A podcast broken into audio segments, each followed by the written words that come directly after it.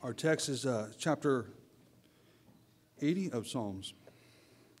To the chief musician said to the lilies a testimony of Asaph, a psalm.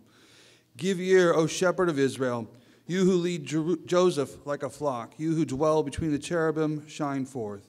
Before Ephraim, Benjamin, and Manasseh, stir up your strength and come and save us. Restore us, O God, cause your face to shine, and we shall be saved. O Lord God of hosts, how long will you be angry against the prayer of your people? You have fed them with the bread of tears and given them tears to drink in great measure. You have made us a strife to our neighbors, and our enemies laugh among themselves. Restore us, O God of hosts, cause your face to shine, and we shall be saved. You have brought a vine out of Egypt. You have cast out the nations and planted it. You prepared room for it and caused it to take deep root, and it filled the land. The hills were covered with its shadow, and the mighty cedars with its boughs. She sent out her boughs to the sea and her branches to the river. Why have you broken down her hedges so that all who pass by the way pluck her fruit? The boar out of the woods uproots it, and the wild beast of the field devours it. Return, we beseech you, O God of hosts. Look down from heaven and see and visit this vine, and the vineyard which your right hand has planted, and the branch that you yourself made strong for yourself. It is burnished, it is burned with fire, it is cut down. They perish at the rebuke of your countenance. Let your right hand be upon the man of your right hand, upon the Son of Man, whom you made strong for yourself. Then we will not turn back from you. Revive us, and we will call upon your name. Restore us, O Lord God of hosts. Cause your face to shine, and we shall be saved. Let's pray. Our Heavenly Father, as we come to your word, would you pour out your Spirit on us that we might receive this word with true gospel hungry faith? Transform us by the message that we might sing your praises all our days. We pray these things in the name of Jesus Christ, and amen.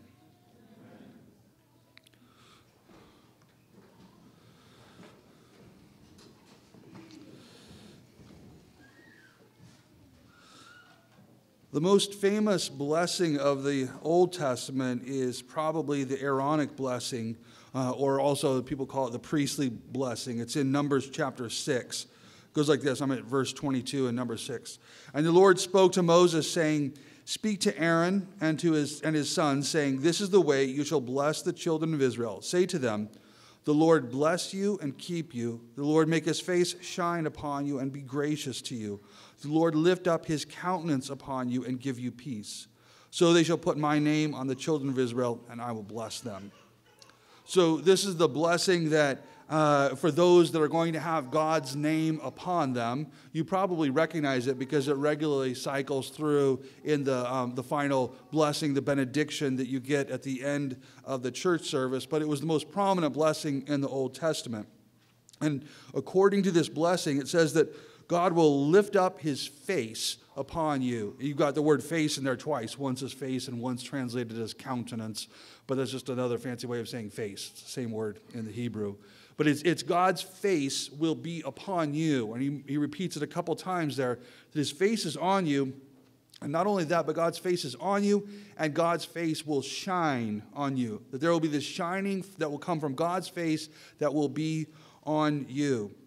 And so, even though God said his face could not be seen, uh, if you remember, God told Moses, Exodus 32, you, or sorry, Exodus 33, you cannot see my face, for no man shall see me and live. So, you can't see God's face, and yet here we're told that his face will brilliantly appear to his people. There's this tension there. There's this mystery. You can't see God's face, and yet God's face is going to be on you, and it's going to brilliantly shine upon you. Uh, we know uh, if you keep reading in the book of Exodus, actually, if you just go to the next chapter, because that was Exodus 33 that he's told you can't see God's face. But in Exodus 34, Moses receives the law from the Lord on, written on the two tablets, and he walks down Mount Sinai with the two tablets of stone. And when he shows up, in the camp, having come down from Mount Sinai and meeting with God, we're told that Moses' own face had begun to shine and a light came from the skin of his face because he had been meeting with God. Uh, Exodus 34, verse 30. So when Aaron and all the children saw, uh, all the children of Israel saw Moses, behold, the skin of his face shone, and they were afraid to come near him. Um, so, and, and we're told actually, if you keep going on in the story, that Moses actually started wearing a veil. When he would come down to the people, he would put a veil over his face because the light that was shining from his face, from his skin, was so overpowering and terrifying that it would make the people of Israel scared to meet with Moses. And, and so Moses is meeting with God, and in that meeting, the, the, the shining, the brilliancy, the holiness of God actually had an effect on Moses' own face, such that his own face uh, began to shine. So, so you have this blessing in Numbers that God will cause his face to shine on you. And Moses goes to meet with God and comes back, and his own face is starting to shine. And, and you'll see that as, as you read the Bible, um, as you're going through the Old Testament, you'll see this idea of like encountering God and seeing his face becomes this, this thing that's, that's constantly being brought up. Um, you think of Jacob, he, he wrestles with the angel of the Lord, but after that, um, in Genesis 32, he names the place where he wrestled with the angel of the Lord, he names it Penuel, which means the face of God. And he says, I'm naming it that because I saw God face to face. That angel of the Lord was somehow this encounter with the face of, of the Lord. Um, you, you have both Moses and Elijah are given a glimpse of God's glory, but we're told that they came close, but they didn't get to actually see God's face. They were close, but, but not quite there. So this idea of encountering the face of God, it's, it's throughout the Bible, and I think that that makes it really interesting that the blessing in, uh, in the, the priestly blessing here, that priestly uh, prayer that Aaron gives, is that God would cause his face to shine on you. That's what you're seeking is God's face on you and the shining, the brilliancy of God's face on you. And, and, and if you keep reading on into your New Testament, you find that this promise continues on in the New Testament. There, there is still this promise of a vision or a glimpse of God's face promised to his people. Uh, in the Beatitudes, Jesus, uh, Jesus says this Matthew 5 8 Blessed are the pure in heart, for they shall see God. Blessed are the pure in heart, for they shall see God. That's what you're aiming for. You're moving forward towards being able to see God. And that's this real blessedness when you get to actually see God. But we're, we're also told that this blessing is describing a promise that is a future promise. It's something that's still to come, something we don't fully receive until we get to heaven. Paul says this in, in 1 Corinthians 13 Now we see in a, in a mirror dimly, but then face to face. Now we see in a mirror dimly, but then face to face. So we see something now, but we're moving towards, when we get into the resurrection, a moment where we see face to face. John says this at the end of the book of Revelation, Revelation 22 4, last chapter of your Bible. Um, there shall be no more curse, but the throne of God and the Lamb shall be in it, and his servants shall serve him. These shall see his face, and his name shall be on their foreheads. It's taking us all the way back to that blessing that Aaron gives us that those that have God's name on him get to see his face. And that in that resurrection, in that resurrected state, we will actually be able to see God face to face. So there's a future promise that we will see God's face in heaven. This is, this is called the beatific vision. So theologians will refer to this as the beatific vision. Beatific just means like um, the most blessed, the full of blessing. It's the vision, it's the sight that is the, the greatest experience of blessing that you can imagine. I think that's why Jesus has in the Beatitudes Blessed are the pure in heart, for they shall see God. That's what real blessing looks like, is to be able to actually behold God. And, and if you think about that for a moment, then that really means that that beatific vision, that desire, that, that moment of being able to see God, is, is really the goal of every Christian. I mean, that's, that's what your Christian faith is going to culminate in is that moment when you actually get to come before God and see Him. Um, so that's what we're all headed towards seeing God face to face. And yet, it's a future promise that we're supposed to start searching for in this life. Okay, it's a future promise, it's what you're aiming for, but you're supposed to start searching for it in this life. Um, Colossians, uh, Colossians 3 kind of hints at this, that this, this weird sense of like you've got something future, but you're supposed to be looking for it now. Set your mind on things above, not on things on earth, for you died and your life is hidden with Christ in God. Okay, so, so you're supposed to be you're supposed to be knowing that that's where you're headed. And so your, your mind, your heart, your eyes are, are looking towards Christ, seated at the right hand of the Father. And you don't see him now, or as Paul says, you see as a mirror dimly, but you're going to see face to face. You're going to see this someday where you actually behold him. I think that's, that's why we're constantly exhorted as you read through Scripture to seek God's face. Seek God's face. Look to Him. Look to Him. Um, you see that throughout the Psalms, this constant idea of like lifting up your eyes, looking towards God, seeking God.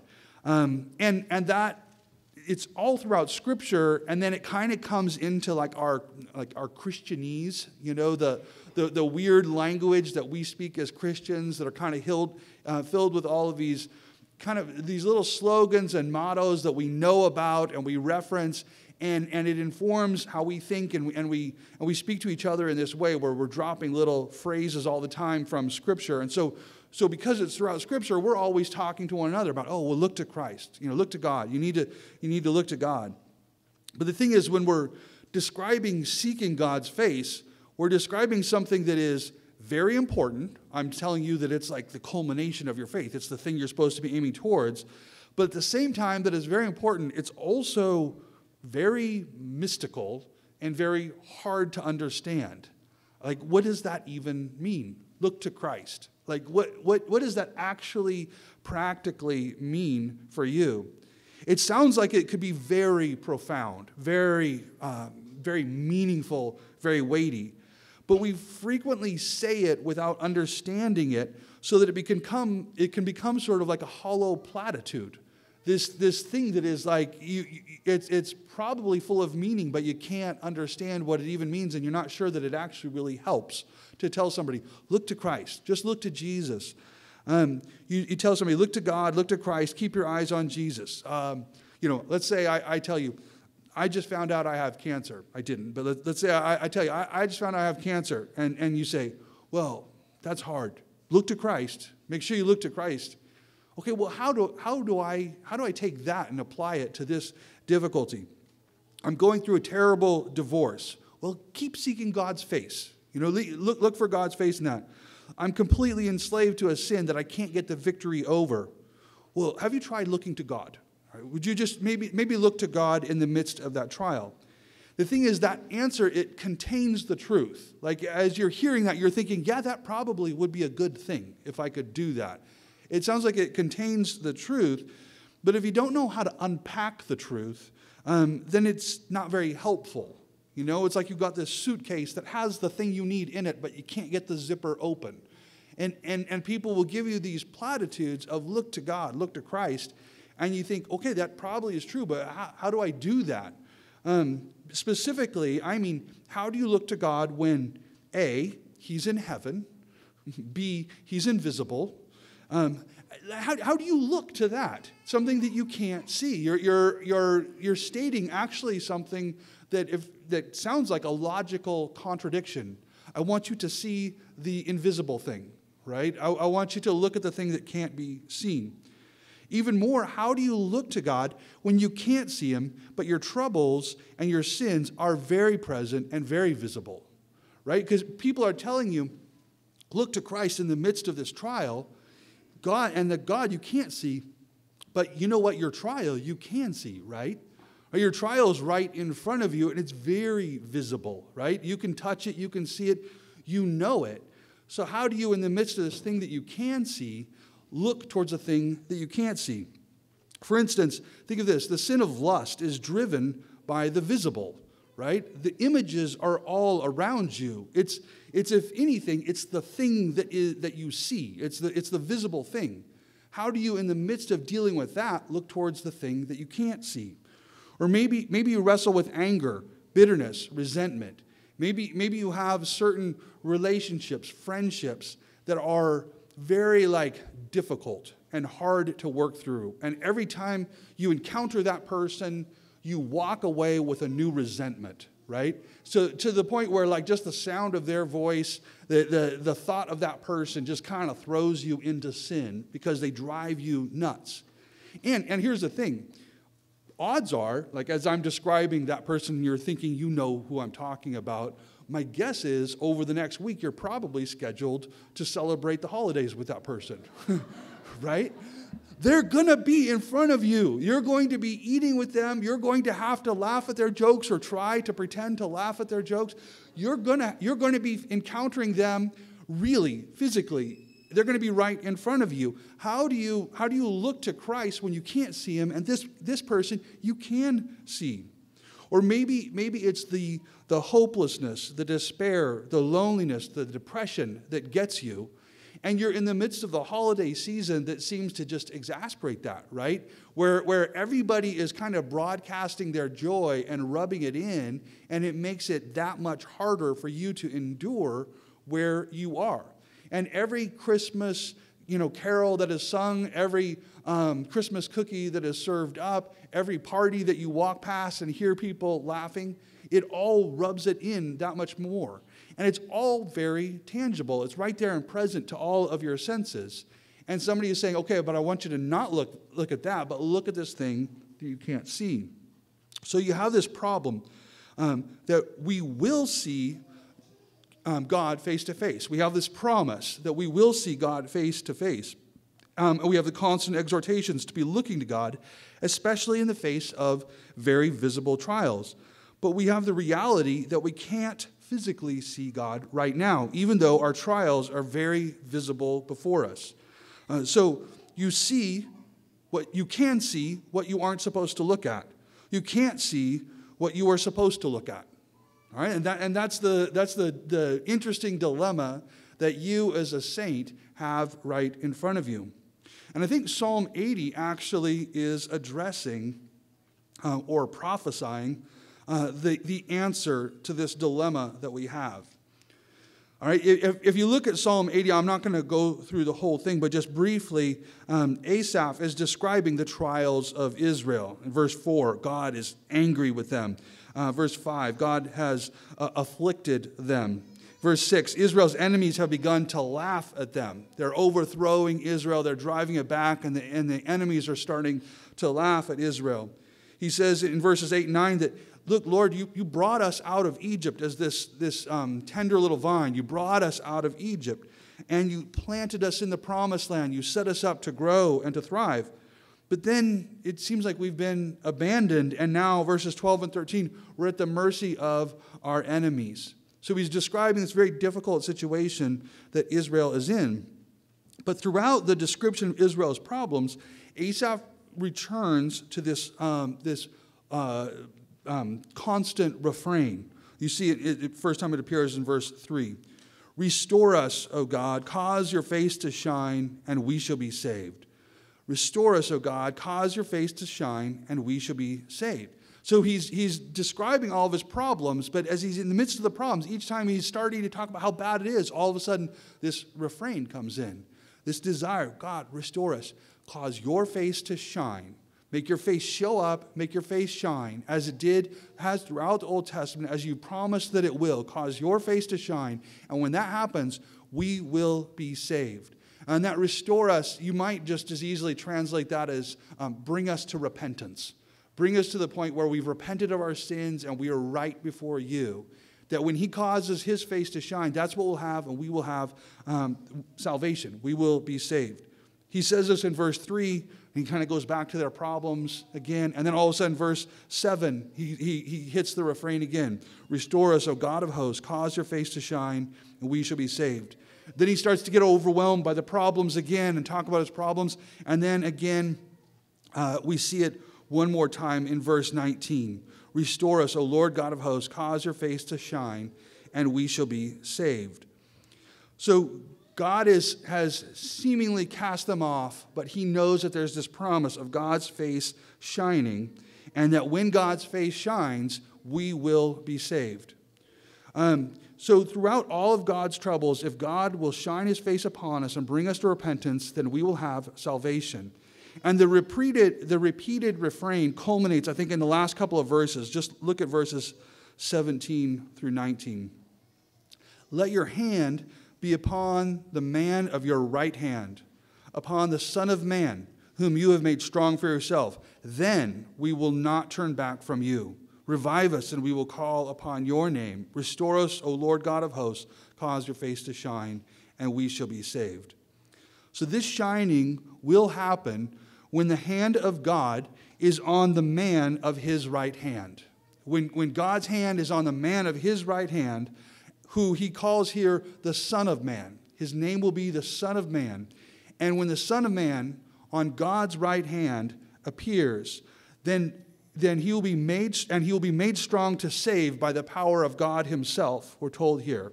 And he will cause the face of God to shine on his people, and he will bring about the salvation of God's people. So this man is the one who will cause God's face to shine. This thing that Moses was looking forward to will happen when this man shows up and, and causes God's face to shine.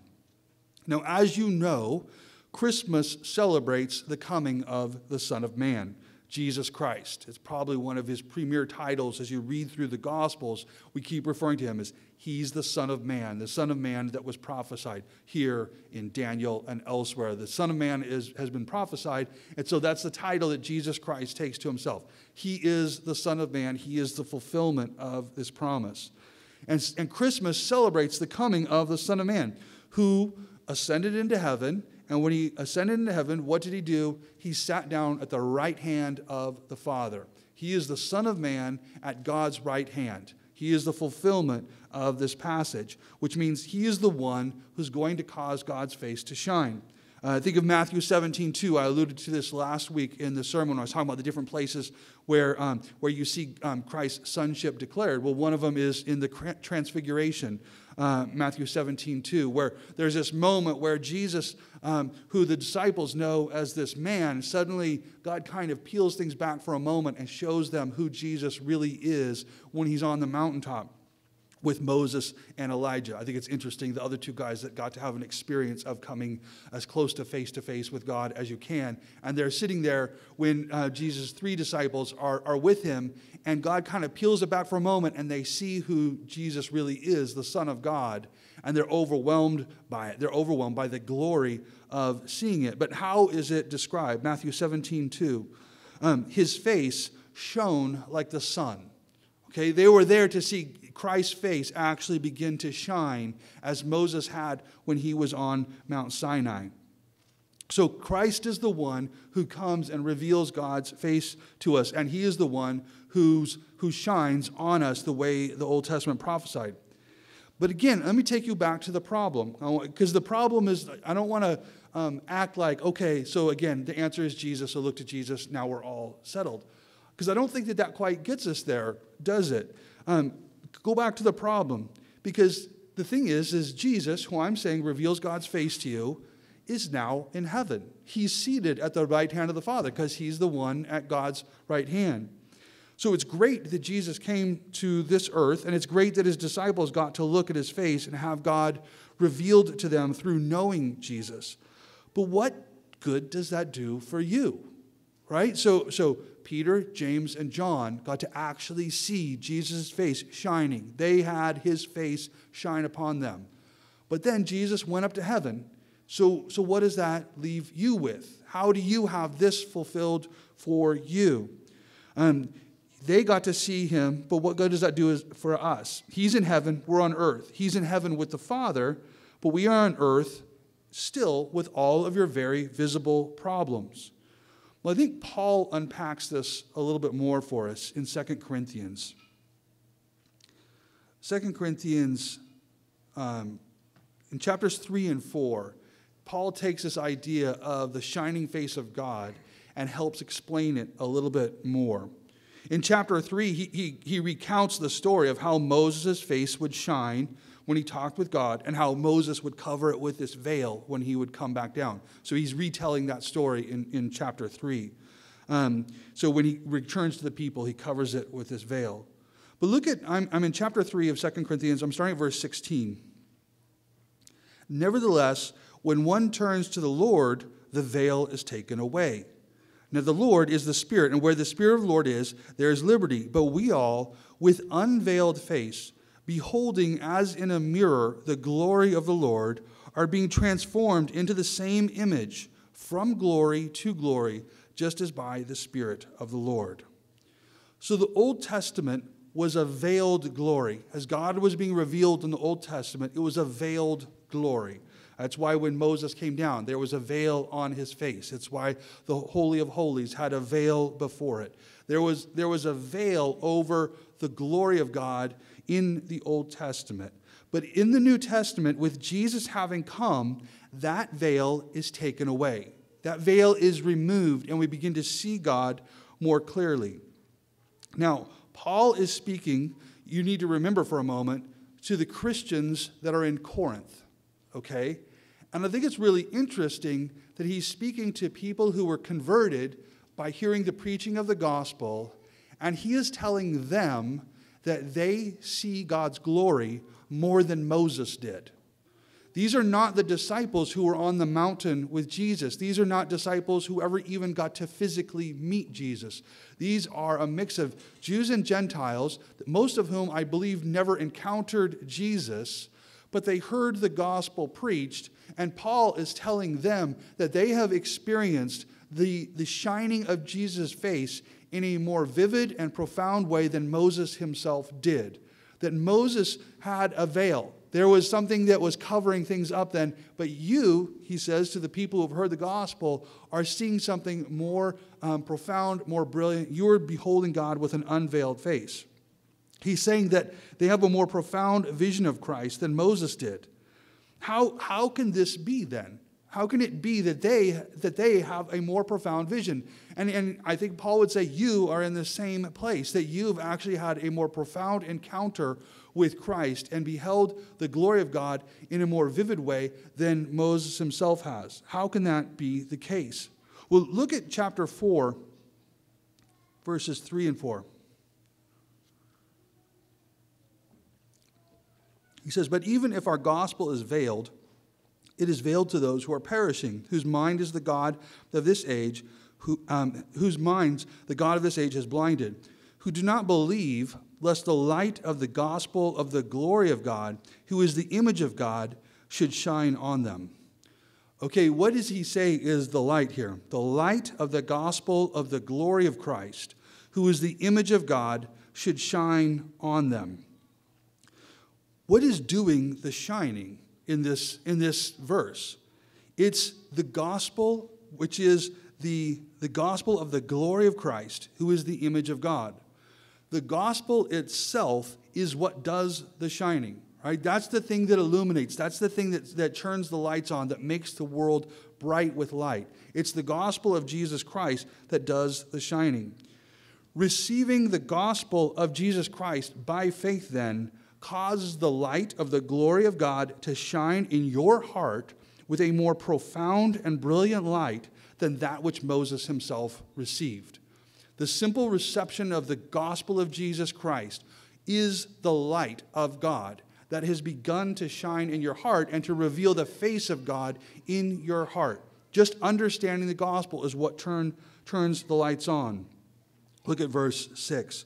For it is the God who commanded light to shine out of darkness, who has shown in our hearts to give the light of the knowledge of the glory of God in the face of Jesus Christ.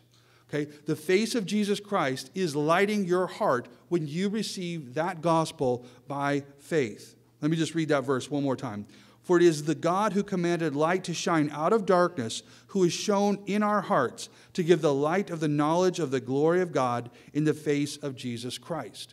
So, just as God in Genesis 1 said, Let there be light, and the world was full of light, all right, and the world just lit up with brilliant light, that same God, when He spoke in your heart and you received Christ by faith, turned the light on in your heart. And it's a brilliant light that lights up the whole world.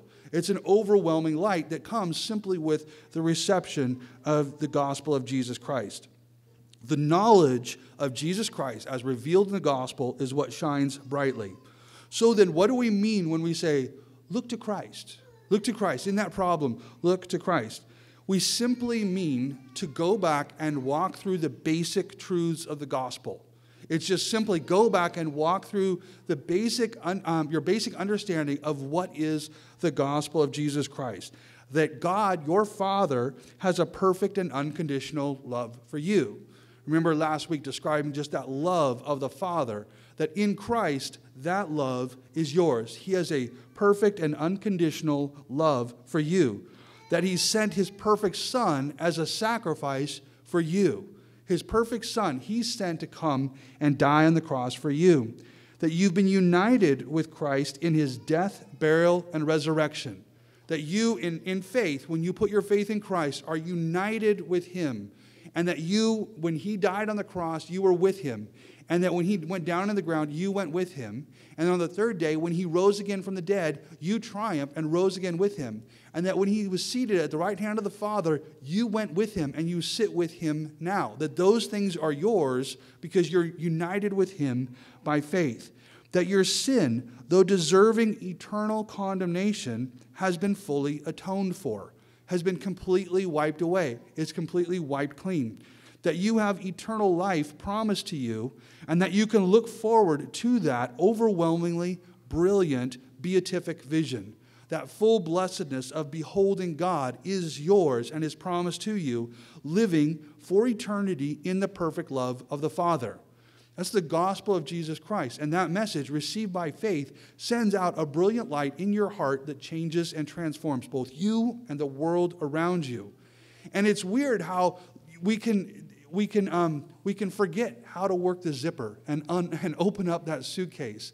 But all of a sudden, it's just walking through the basic truths of the gospel, and it all comes open. And suddenly you see how you're going to deal with this person who's a pain, how you're going to deal with this sin that seems to get the victory, how you're going to deal with this depression and this kind of hopelessness that you feel.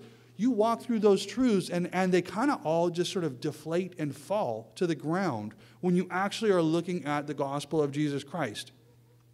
That's the gospel preached to you. And having received this message by faith, that light shines in your heart. Paul says, 1 Corinthians 13, now we see in a mirror dimly, but then face to face. All right, you are seeing it now, albeit dimly, but it is the beginning of the shine that you will walk into when you inherit eternal life. So, dim though it may be, it's still brighter than what Moses saw. And that's the amazing thing, is that, yes, this is dim, but it's still far more brilliant than what Moses himself saw. But there's, there's one more part uh, and one more piece to this that I just think is just really interesting. And that is that you can't behold the shining of God's face. You can't behold that shining of God's glory without being transformed by it right? Uh, so, so Moses goes and he stands before God's fi- shining face, and when he comes down from that mountain, Moses' face is just brilliantly shining. You can't stand in front of that glory without it having a transformative effect on you. Moses' face shone after standing before God, and Paul says that something similar is happening to you. Okay? Look at, look at, I'm go back to um, 2 Corinthians 3. There it is. Uh, verse 8, 18.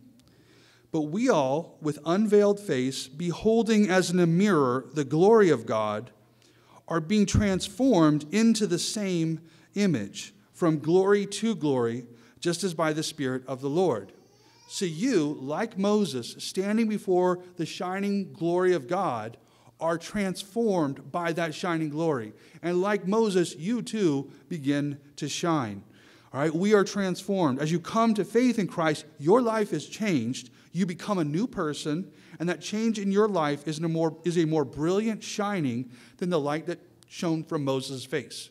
Right? The light that is coming off of you is more powerful than what came off of Moses' skin.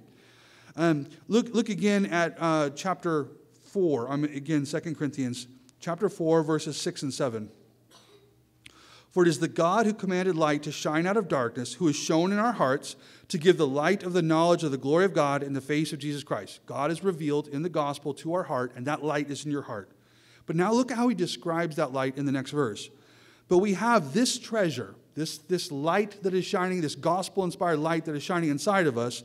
We have this treasure in earthen vessels, that the excellence of the power of God, uh, that the excellence of the power may be of God and not of us. Okay, I think that this is a really interesting image. You're like this brilliant flaming torch, this fire that is, that is the light of God, the glory of God that He has lit inside of you. And He says it's held inside like an earthen vessel or a clay pot, maybe, right? It's, you're like a torch with a clay pot over the top of it. Where else in Scripture do you have that image of, of the burning fire torch with a clay pot over the top of it? I can't help but think of Gideon's army, right? Where, where God sends Gideon with his 300 men, and, he, and he, he perfectly constructs all the settings so that there is no way this victory is coming from Gideon or from the power of the soldiers or anything like that. It is purely God's glory that is accomplishing the victory that Gideon is about to happen. And as Paul says here, we have this treasure in earthen vessels that the excellence of the power may be of God and not of us. Okay? We're, we're, we're showing that this is all God and not us. And the pot that was over Gideon's uh, torch, that's your body, right? That's your life. That's your mortality. That's your sin. That's all of your failings that you bring to this. And there's this light, this torch that is shining in it. And the glory of it is that eventually, you know, when, when God gives the signal, the pot breaks, right? And, and all that falls off. And what you have is the torch. And what does that torch do? But it announces God's brilliant victory. It announces the glory of God and his victory over all of those armies.